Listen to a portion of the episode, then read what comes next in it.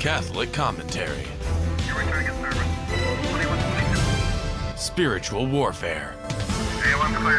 Stay ready so you don't have to get ready. Jesus 911.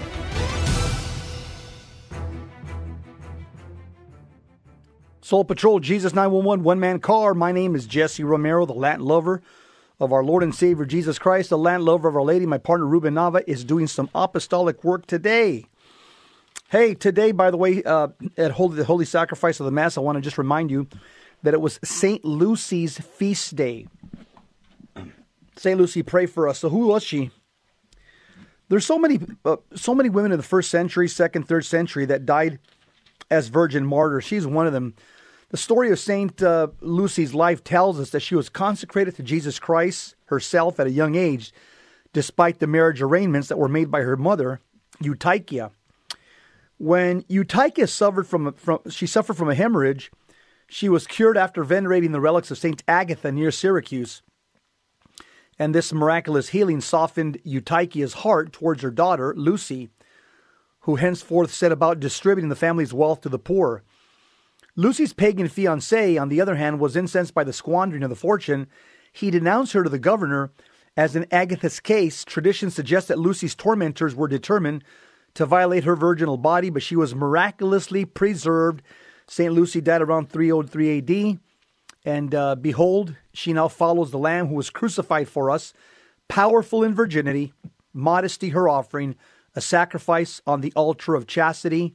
May the glorious intercession of the Virgin and Martyr Lucy give us a new heart, we pray, O Lord, so that we may celebrate her heavenly birthday in this present age, and so behold things eternal through our Lord Jesus Christ, your Son, who lives and reigns with you in the unity of the Holy Spirit, God, forever and ever. Amen. Hey, this is December. this is an incredible month. All kinds of celebrations in December for us as Catholics. You know, we have uh, obviously the Advent approaching Christmas Day. Advent represents uh, the time of the preparation for the coming of our Savior. The liturgical colors are typically uh, the purple or, or, violet, except on the third Sunday that just passed, Gaudete Sunday, when it was colored. There was rose colored, rose colored uh, uh, vestments for the priest. We also celebrate the solemnity of the Immaculate Conception, one of the four Marian dogmas this month. We've also celebrated the octave of Our Lady of Guadalupe uh, and once again, we're going to be preparing for the Christmas Vigil Mass when the church celebrates the liturgy of Advent. It's for it's uh, because we're expecting it's the expectant faith for the coming of our of our Lord and Savior Jesus Christ. Let's uh, jump into the topics for today.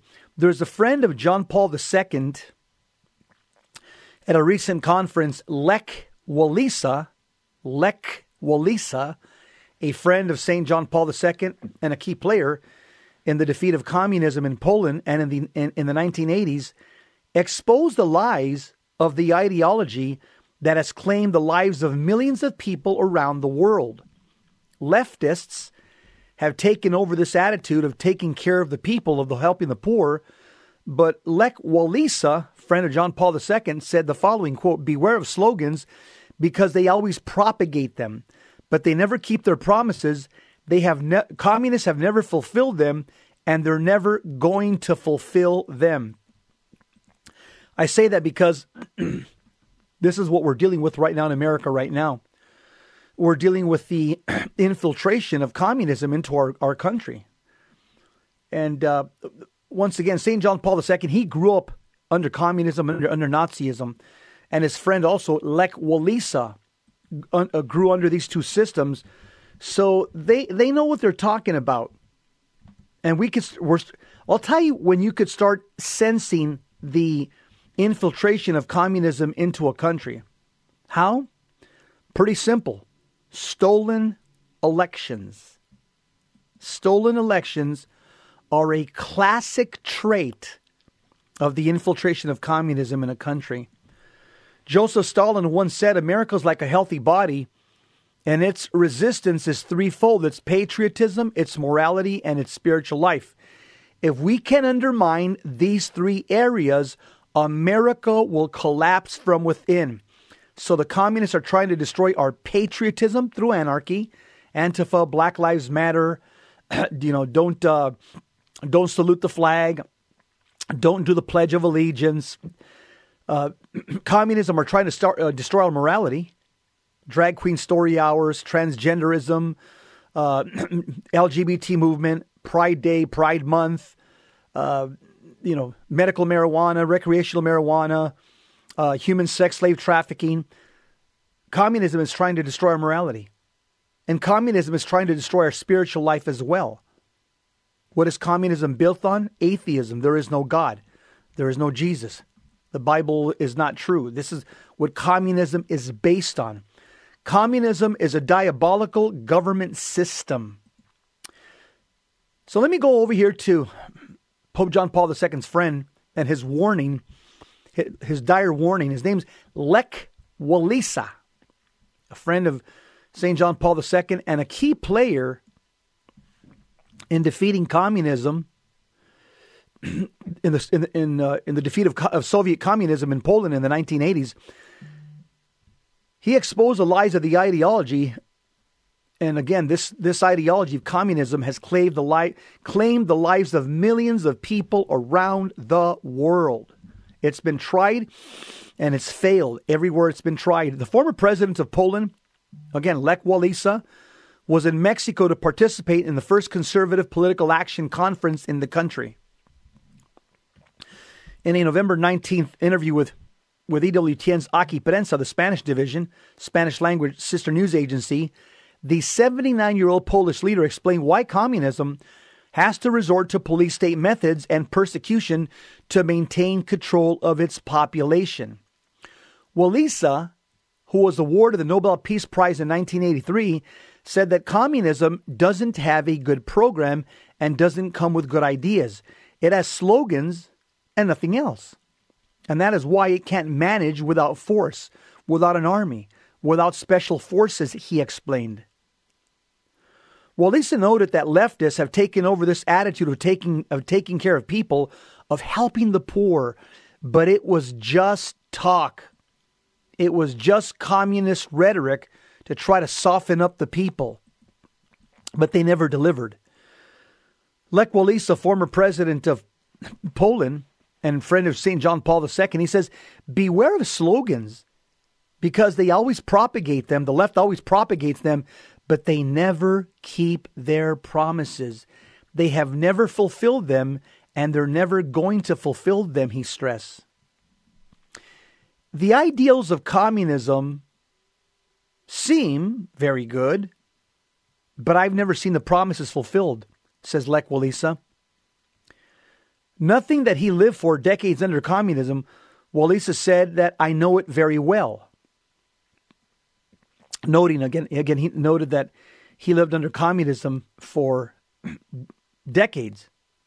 So the man knows what he's talking about. In the 1980s, Walesa was a shipyard electrician and co founder of the Solidarity Trade Union, whose efforts eventually led to the demise of communism in the country. A 2017 Wall Street Journal article estimated that over a 100 year period, the communist regimes of the Soviet Union and its allies, such as China, Cuba, North Korea, Vietnam, Cambodia, were responsible for over 100 million deaths. Let me mention that statistic again because that's mind blowing. A 2017 Wall Street Journal article estimated that over a 100 year period, the communist regimes of the Soviet Union, its allies such as China, Cuba, North Korea, Vietnam, Cambodia were responsible for about 100 million deaths. In 1937, Pope Pius XI, in his encyclical Divini Redemptoris, or Redeemer, Divine Redeemer in English, Pope Pius XI stated that communism conceals in itself a false messianic idea, a pseudo ideal of justice, of equality, and fraternity in labor impreg- impregnates all its doctrines and activity with a deceptive mysticism, which communicates a zealous and contagious enthusiasm to the multitudes entrapped by delusive by delusive promises. In other words, communism appeals to low information Americans. Unfortunately. I'll tell you how communism works, and they know this is the way it works. You have to take over the hospitals and medical facilities. This is called socialized medicine. That's step number one for communism to take over a country. And this is what Barack Obama did, by the way, about 10, 15 years ago. You've got to take care of the medical facilities and hospitals and call it socialized medicine. That's step one in communism. You know, it's it's in our country. We've been uh, Bella Dodd was right uh, back in the 1950s when uh, when she told she warned us that communism has infiltrated the church as well. Communism is is a supposedly an atheistic system which renounces all religions. In fact, communism it is a religion. It's a fanatical, dark, intolerant religion. Christianity is the religion of heaven. Communism is a religion of earth. Christianity preaches love for everyone. Communism preaches class hatred and warfare and is based on egoism. Christianity is a religion of idealism founded on the faith of the victory of God's truth and love. Communism is a religion of dry, rational pragmatism pursuing the goal of creating an earthly paradise. We'll be back. Stick around. Don't change that dial. Talk about the power of holy water.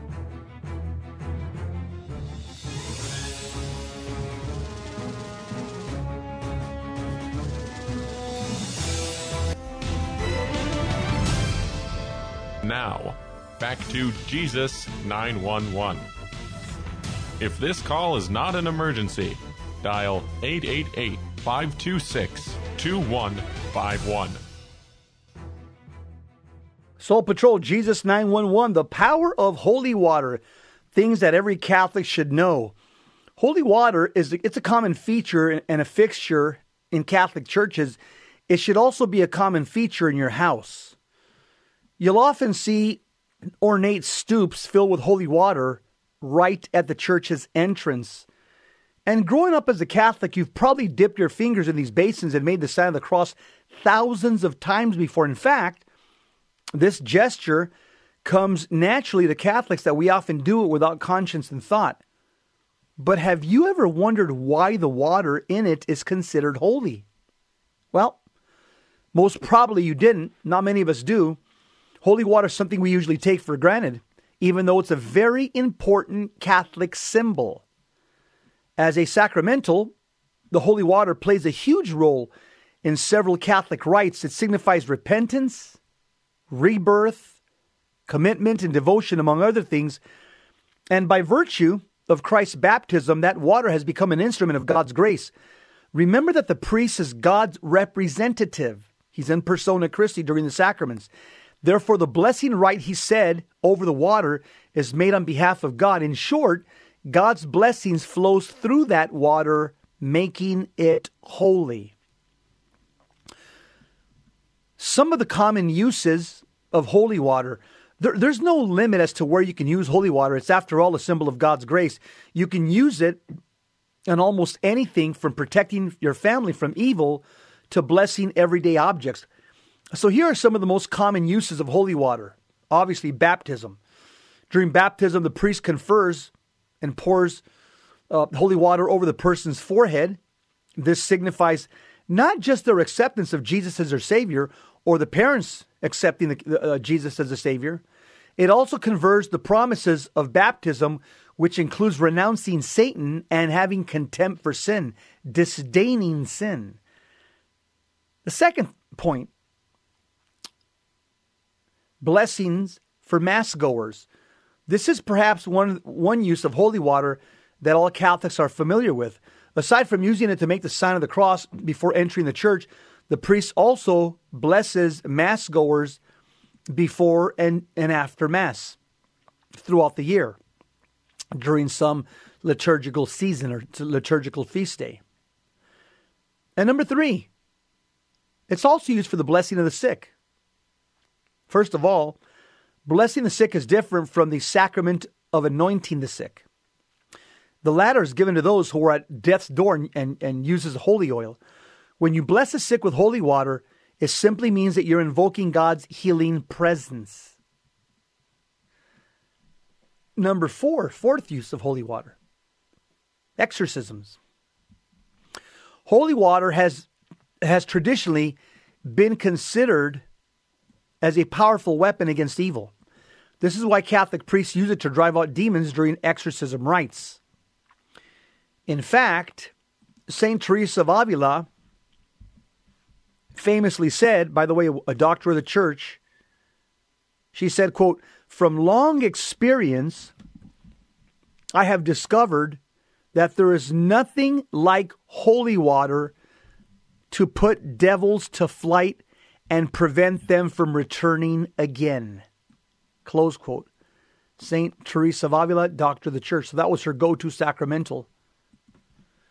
Number five, holy water is also used for cleansing of sins. Remember, the holy water is a powerful symbol of repentance. So when you dip your fingers in holy water in the holy water basin or stoop and use it to make the sign of the cross, it's not just an empty gesture. It symbolizes our desire for God's forgiveness and cleanses ourselves of sin. The holy water used in baptism also is also meant to cleanse us of the original sin that we're all born with.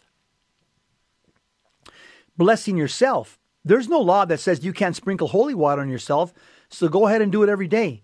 You can keep one in a small spray bottle that you carry with you wherever you go. After all, you can never have too much holy water. Number seven, holy water can be used to bless your home. This is especially essential for new homes. As mentioned, holy water can drive out demons and whatever evil forces that may be lurking in your home. You can do it by yourself or ask a priest to do it for you. Number eight, blessing your family. Aside from yourself, you can also sprinkle some holy water to your family members every day. You can do it in the morning before they head down to work, school, or before they go to bed at night. And not only gives them spiritual protection, but also strengthens your faith as a family.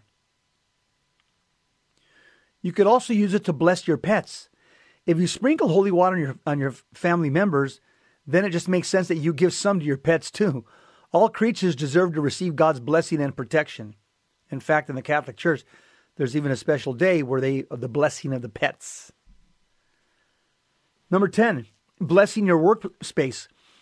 Before starting your work, sprinkle some holy water in your workplace.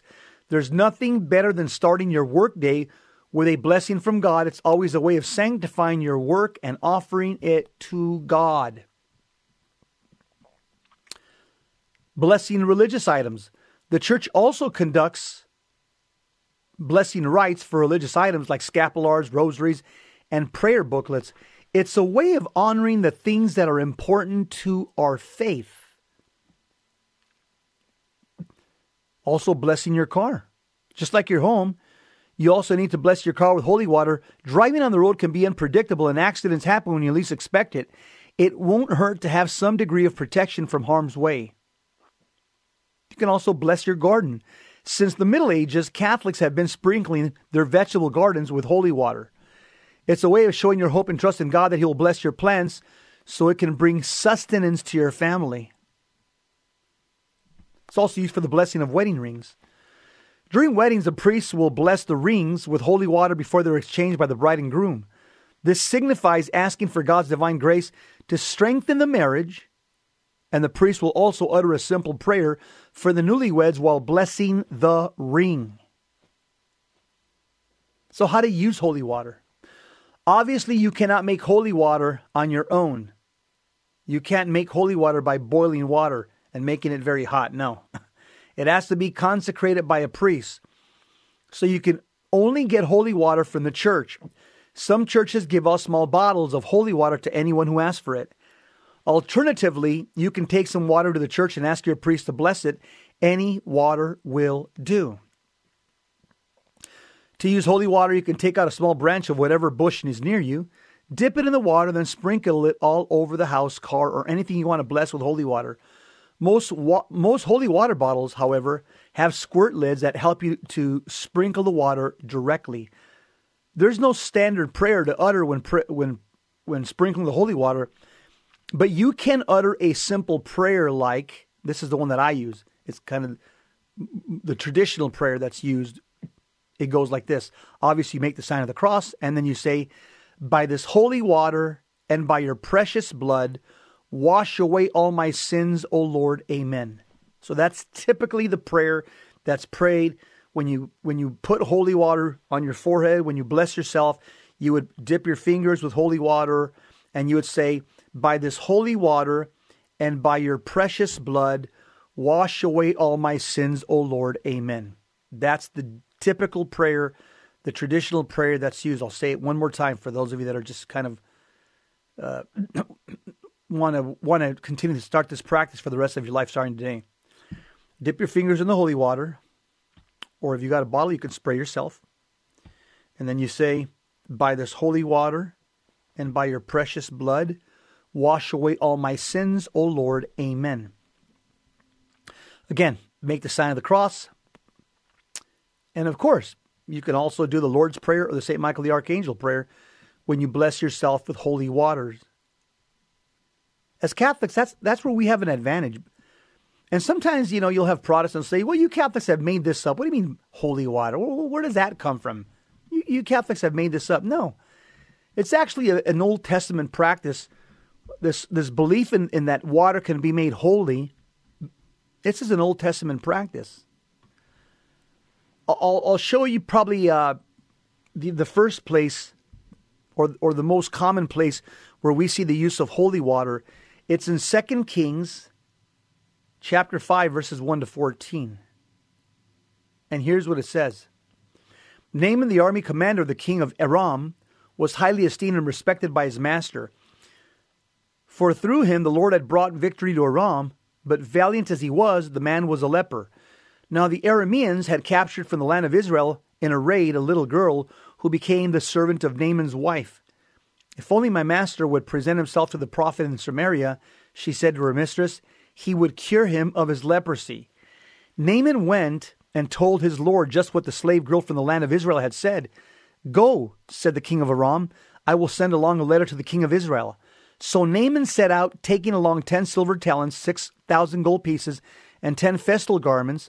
To the king of Israel he brought the letter which reads, With this letter I am sending my servant Naaman to you, that you may cure him of his leprosy. When he read the letter, the king of Israel tore his garments and exclaimed, Am I a God with power over life and death that this man should send someone to me to be cured of leprosy? Take note. You can see he's only looking for the for a quarrel with me. When Elisha the man of God heard that the king of Israel had torn his garments, he sent word to the king, Why have you torn your garments? Let him come to me and find out that there's a prophet in Israel. Naaman came with his horses and chariots and stopped at the door of Elisha's house. The prophet sent him, sent him the message Go and wash seven times in the Jordan, and your flesh will heal, and you will be clean. But Naaman went away angry, saying, I thought that he would surely come out and stand there to invoke the Lord his God, and he would move his hand over the spot and thus cure the leprosy. Are not the rivers of Damascus, the Abana, and the Pharpar better than the waters of Israel? Could I not wash in them and be cleansed? With this he turned about in anger and left. But his servants came up and reasoned with him. My father, they said, if the prophet has told you to do something extraordinary, would you have not done it? All the more now, they said, they say, since he said this to you, wash and be clean. Should you do as he said? So Naaman went down and plunged into the Jordan seven times. At the word of the man of God, his flesh became again like the flesh of a little child, and he was clean. There we see the, the, one of the first Old Testament examples of holy water. And why was the Jordan holy? It was in, it, it was the Jordan was holy, the rivers, the waters of the Jordan River, even in the Old Testament, in anticipation of the baptism of our Lord and Savior Jesus Christ at the Jordan River 700 years after this event. Because of Jesus' baptism in the Jordan, all the waters of the world have been made holy or made potentially holy. Just by a blessing, they would become holy because our Lord has already prepared all the waters of the world by stepping into the waters with his with his body, which is God incarnate. And so, the Jordan, the waters of the Jordan River, cleansed the, the king of leprosy in anticipation of Jesus Christ purifying those waters 700 years later through his baptism. We'll be right back. We're talking about the power of holy water. Stick around, don't go anywhere.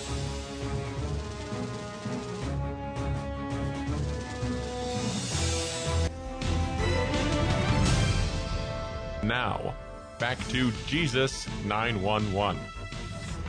If this call is not an emergency, dial 888 526 2151. Soul Patrol, Jesus 911. We're talking about the theology of holy water and the fact that holy water, already in the Old Testament, it was anticipated uh, that the waters of the world would become holy, potentially holy, because the Son of God, the second person of the Trinity, his body touched the waters of the Jordan, so that has sanctified all the all the waters throughout the world potentially once they are blessed by a Catholic priest. You see, for example, in Isaiah chapter 12, verse 3, it says, With joy you will draw water at the fountain of salvation. Christ is the fountain of salvation. And from Christ, what comes from Jesus? He says, For me comes li- rivers of living water.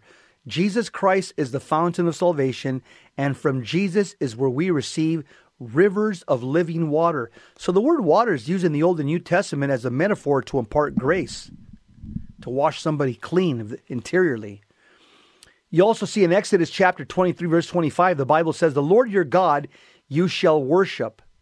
Then I will bless your food and drink, and I will remove all sickness from your midst. Close quote. There it is. So God pl- promises to bless our food and drink. Well, water is also obviously one of the one of the uh, drinks that we've been we've been consuming ever since Adam and Eve. So water is blessed by God or potentially blessed by God. In Leviticus chapter 14 verse 5 and 7 here's another exhortation to the Levite priests about the use of holy water. It says, the priest shall then order him to slay one of the birds over an earthen vessel and spring and spring and spring water in it. Taking the living bird with the cedar wood, the cedar wood, the scarlet yarn, and the hyssop, the priest shall dip them all in the blood of the bird that was slain over the spring water, and then sprinkle seven times a man to be purified from his leprosy. When he has thus purified him, he shall let the living bird fly away over the countryside. Close quote. So here we see a Levite ritual of healing of, of leprosy, and one of the things that's used is holy water. Numbers chapter 5, verse 17. Another use of holy water in the Old Testament by the Levite priest. It says, In an earthen vessel he shall put some holy water, as well as some dust that he has taken from the floor of the dwelling. Again, so the Old Testament, the Jews, the Levites, they used holy water for ritual practices. Numbers chapter 8, verse 7. it says, This is what you shall do to them to purify them. Sprinkle them with the water of remission, then have them shave their whole bodies and wash their clothes, and so purify themselves. So, here in the book of Numbers, chapter 8, there's another ritual prayer that's done with holy water and done by the Levite priest. The Old Testament is full of these metaphors about the Jews using holy water. So, again, the, the use of holy water precedes Catholic Christianity. It comes from the Old Testament. In Psalm chapter 1, verses 1 to 3, the Bible says, Blessed is the man that walketh not in the counsel of the ungodly, nor standeth in the way of sinners, nor sitteth in the seat of the scornful. But his delight is in the law of the Lord, and in his law doth he meditate day and night. And he, this man, shall be like a tree planted by the rivers of water, that bringeth forth his season, his fruit in, in his season. His leaf also shall not wither, and whatsoever he doeth shall prosper.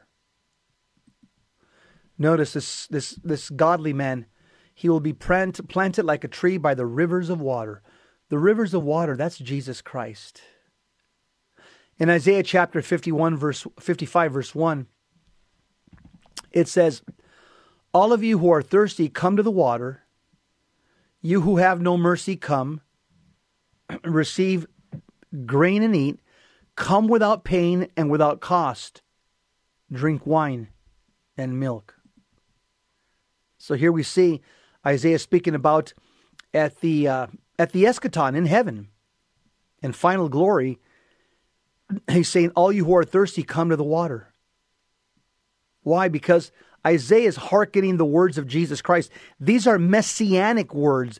This is messianic prophecy. This is what Jesus says about himself. And Isaiah is saying it about Jesus in anticipation of his birth and his 33 year ministry here on planet Earth. In Matthew chapter 3, verses 13 to 17, we also see the use of holy water. Holy water. It says, Then Jesus came from Galilee to John at the Jordan to be baptized by him. John tried to prevent him, saying, I need to be baptized by you, and yet you are coming to me? Jesus said to him in reply, Allow it for now, for thus it is fitting for us to fulfill all righteousness. Then he allowed him, after Jesus was baptized, he came up from the water, and behold, the heavens were opened for him. And he saw the Spirit of God descending like a dove and coming upon him. And a voice came from heaven saying, This is my beloved Son, with whom I am well pleased. There we see Jesus being baptized in the Jordan River. And the waters of the Jordan River were sanctified when the body of Christ touched those waters. And now the waters throughout the entire world were potentially sanctified and prepared to be sanctified by the fact that Jesus Christ, his bodies touched the Jordan River.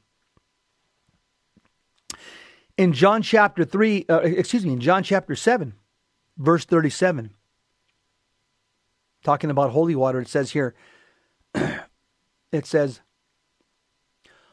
On the last and greatest day of the feast, Jesus stood up and exclaimed, Let anyone who thirsts come to me and drink. Whoever believes in me, as the scripture says, rivers of living water will flow from within him. And he said this in reference to the Spirit that those who came to believe. Rivers of living water will flow from him, from within him. The rivers of living water are Jesus Christ, and when we are baptized, Christ lives within us. And so the rivers of living water which flow out of us onto other people, it's the Spirit of Jesus Christ that we received at baptism. It's uh, what a gift. What a gift to be a Catholic Christian. That the one true God lives in us. Ephesians chapter 5, verse 25 to 27, it says, Husbands, love your wives, even as Christ loved the church and handed himself over for her to sanctify her. Ah, cleansing her by the bath of water with the word, that he might present to himself the church in splendor, without spot or wrinkle or any such thing, that she might be made holy and without blemish. So notice our Lord Jesus Christ, his his duty is to cleanse the church by the bath of the water with the word. Well, guess what a husband's duty is? A husband's duty is to make his wife holy. How? By cleansing her by the bath of water with the word of God. To present to himself the church in splendor, to present his wife to God in splendor on that day. Revelation 21, verse 6, the Bible says, He said to me, They are accomplished. I am the Alpha and the Omega, the beginning and the end. To the thirsty, I will give a gift from the spring of life giving water. Notice Old Testament, New Testament, Book of Revelation, that metaphor over and over again. Spring of life giving water. That's Jesus. That's when you come to Jesus. Jesus is the life giving water. And that's why we as Catholics use holy water again. Holy water is a symbol of Christ, and it actually does something, it gives us actual grace. In Revelation chapter 22, verse 1 and 2, it says, Then the angel showed me the river of life giving water. Notice all these references to holy water in the Bible sparkling like crystal, flowing from the throne of God and of the Lamb down the street of its middle. On either side of the river grew the tree of life that produces uh, fruit 12 times a year, once each month. The leaves of the trees serve as medicine for the nations. There it is, the book of Revelation. And in heaven, we will have the ultimate holy water. That's Jesus Christ Himself. And we'll have uh, the leaf of the trees, which serve as medicine for the nations, which is Jesus Christ. Jesus Christ is all in all. Through Him, with Him, and in Him. That's, oh, that's all you need. Revelation 22 17, the Bible says, The bride and spirit say, Come. Let the hearer say, Come. Let the one who thirsts come forward, and the one who wants it receive the gift of life giving water. So we see this life giving water in the Old Testament, the New Testament. It's just a, it's just a running theme. This life giving water, again, it's a reference to holy water. And also, more importantly, it's a reference to Jesus Christ. It's a symbol of Christ. But all these all these allusions to water is why we as Catholics use holy water. It's representative of Christ. And it actually does something to us. Holy water is a sacramental. The Holy Mother Church has instituted sacramentals. These are sacred signs which bear a resemblance to the sacraments. The sacramentals signify effects, particularly of a spiritual nature, which are obtained through the intercession of the church's prayer. And by them, men and women are disposed to receive the chief effects of the sacraments, and various occasions in life are rendered holy by using holy water. Also, St. Teresa of Avila, I think I already mentioned it before. She said that was her go to sacrament to drive out demons. That was her go to sacrament to drive out demons. Sacramentals are instituted for the sanctification of certain ministries in the church or certain states of life or a great variety of circumstances in Christian life and the use of many things helpful to man in accordance with bishops' pastoral decisions. Holy water can also respond to the needs, culture, and special history of the Christian people of a particular region or time. They always include prayer, often accompanied by a specific sign, the sign of the cross, and the sprinkling of holy water, which recalls our baptism. We'll be right back. Stick around.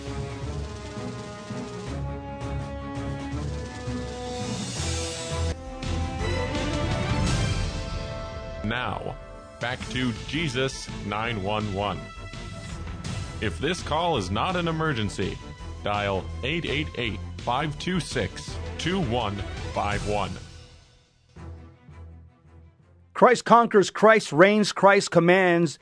That was the battle cry throughout history, especially from the Crusaders and the Knights Templar. They would say, Christus vincit, Christus regnat, Christus imperat. Let's pull no punches on this. Let's tell it like it is. We as Catholics serve a the Virgin most powerful. She's a 12-star general. Pray the rosary every day, read your Bible every day, and by doing so you inflict pain, torment, and drive demons away from you and your family.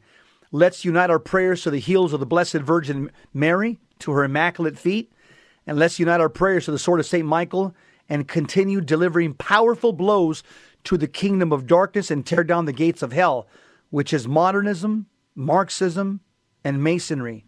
I want to talk to you about uh, the body, theology of the body. The body's not the enemy. I don't know about you, but the word flesh tends to invoke a bit of a negative reaction in a lot of people. The New Testament certainly has its fair share of this connotation with verses like in, in Romans 8:13 for if you live according to the flesh, you will die. But if by the Spirit you put to death the deeds of the body, you will live. And how about this one? In 1 John 2:16, for all that is in the world, the desires of the flesh, the desires of the eyes, and pride and pride in possessions is not from the Father, but from the world. Close quote, 1 John 2:16. So we often read verses like this outside the context of the whole passage or even outside the chapter or book they're situated in. And what I've noticed is that language like this tends to be carried over into how we speak about our bodies in recovery. Terms like denying the flesh, when used too often, place the emphasis of recovery and healing on bodily discipline alone. This kind of thinking is dangerous because it can cause us to fall into a sort of dualism that has found a home in many schools of thought, including several Christian heresies like Manichaeism, which is one of the most popular early heresies that inhabited many religions, including Christianity. What it did, it posed a dualistic religion that held the spiritual world as good and constantly at war with the dark, evil material world. And so, for the followers of, of Manichae, or for the followers of Manichaeanism, defeating the material or, or flesh with the spirit was the final victory. It was a tempting mindset when, when we're trying to heal from habitual sexual sin and compulsion. When we see our flesh, our body, our sexuality as something that's just to be defeated, we may achieve sobriety, but happiness, whole, wholeness, holiness, not so much. I'll give you an example of taking uh, an extreme form of the body being evil, of Manichaeanism uh, infecting somebody's ability to think. I'm almost positive it was the great historian Origen who would have been one of the great fathers of the church, but instead turned out to be a heretic at the end. Origen, the great Old Testament scholar of the Old Testament, he uh, he read the passage that if uh, you know any part of your body causes you to sin, cut it out. So he castrated himself. Now, that that's that's taking uh, that's taking that verse literally, our Lord Jesus Christ is talking hyperbole.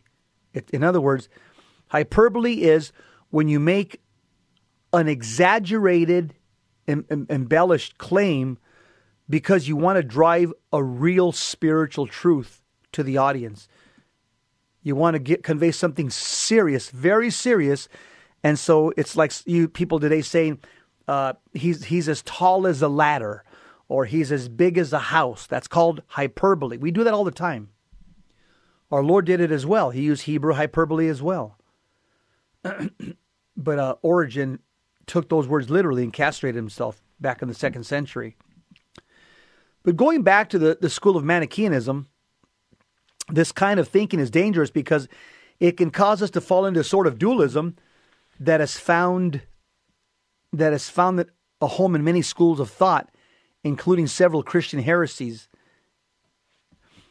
because we, when we all see, when, when, when all we see associated with the flesh is sin in God's word and in ourselves, we miss another very important verse, arguably the most important verse in the Bible, John 1:14, where it says, "And the word became flesh and dwelt amongst us."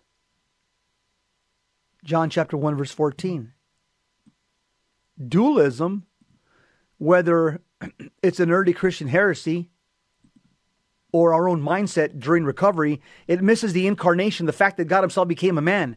He didn't think the, that the flesh was a dark enemy to be defeated, but a bro- broken creation to be redeemed.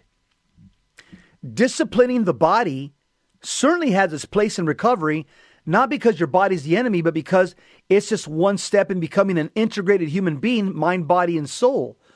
Without one, there can be no whole. Christ gave us the perfect example of this integration. His whole being was alive, extended in love and obedient to the Father. That's true victory. Your body is meant to be loved, sacrificed, and loved through your daily through your, through your daily calling, and welcomed into eternal life when it's raised up into what is meant to be, just as Christ was. When you're tempted to see your body as the enemy, perhaps spend some time in the presence of His body in the Eucharist. The body that only feels capable of sin is the same one that allows you to kneel before and receive Him, Jesus Christ, in the Eucharist. God doesn't see your body as an, as an enemy. To Him, it's worth loving, feeding, and redeeming and dying for. And if Christ doesn't see your body as the enemy, neither should you. While it is true, as Father Gabriel Amorth says, quote, the devil will try every trick to force man's body to become an occasion of sin. You can see today that the diabolical left sees the body as an enemy. That's why they've invented transgenderism. Okay? That you're trapped in the body of a certain gender, but you're actually the opposite gender.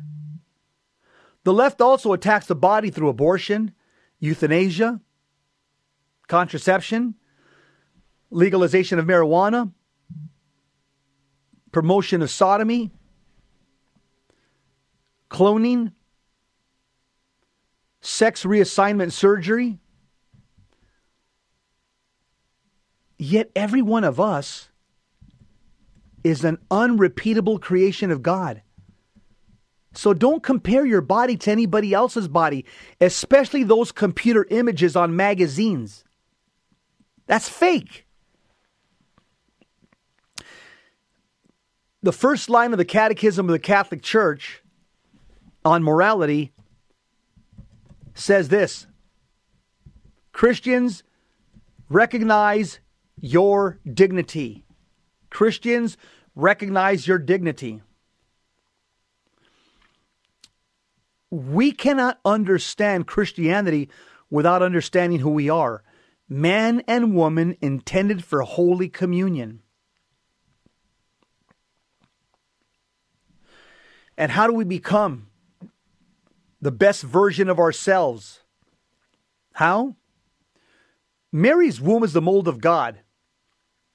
If we pour ourselves like liquid into her womb, we will become like Christ.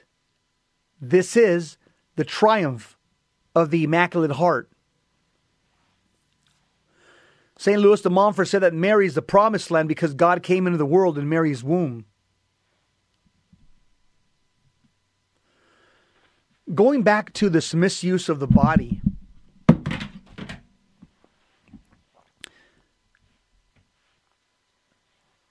most pe- most lay Catholics are married.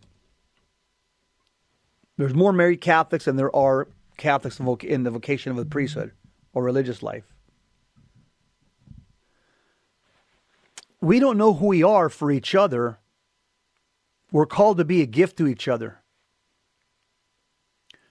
A man is the priest of his home, and the woman is a tabernacle, which means she is beautiful. And beauty receives attention and gifts. A priest offers himself as a sacrificial gift before the bride tabernacle. We can teach our kids spousal mystery by attending a proper liturgy. Man as priest, woman as tabernacle. Man approaches women with reverence and honor. Look at a priest's postures and genuflections before the tabernacle. The attack on marriage today is acute. We see, for example, the homosexual rainbow is the mockery of the sacrament of marriage, and it is the plagiarism of the covenant that God made with Noah. The rainbow is a Catholic sign. G.K. Chesterton once said that every man who knocks at the door of a brothel is looking for God. Yeah. And why are so people fascinated today with body parts? The cult of the body. The cult of the body are people who deep down inside are looking for holiness.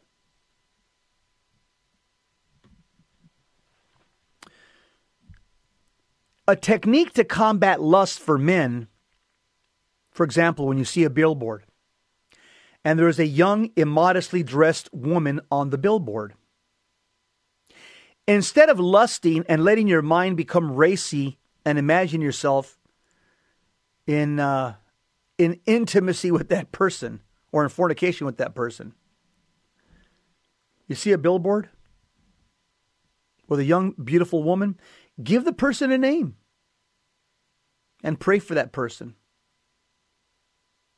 This will break the power to lust because you've got you've brought God into the memory and the imagination.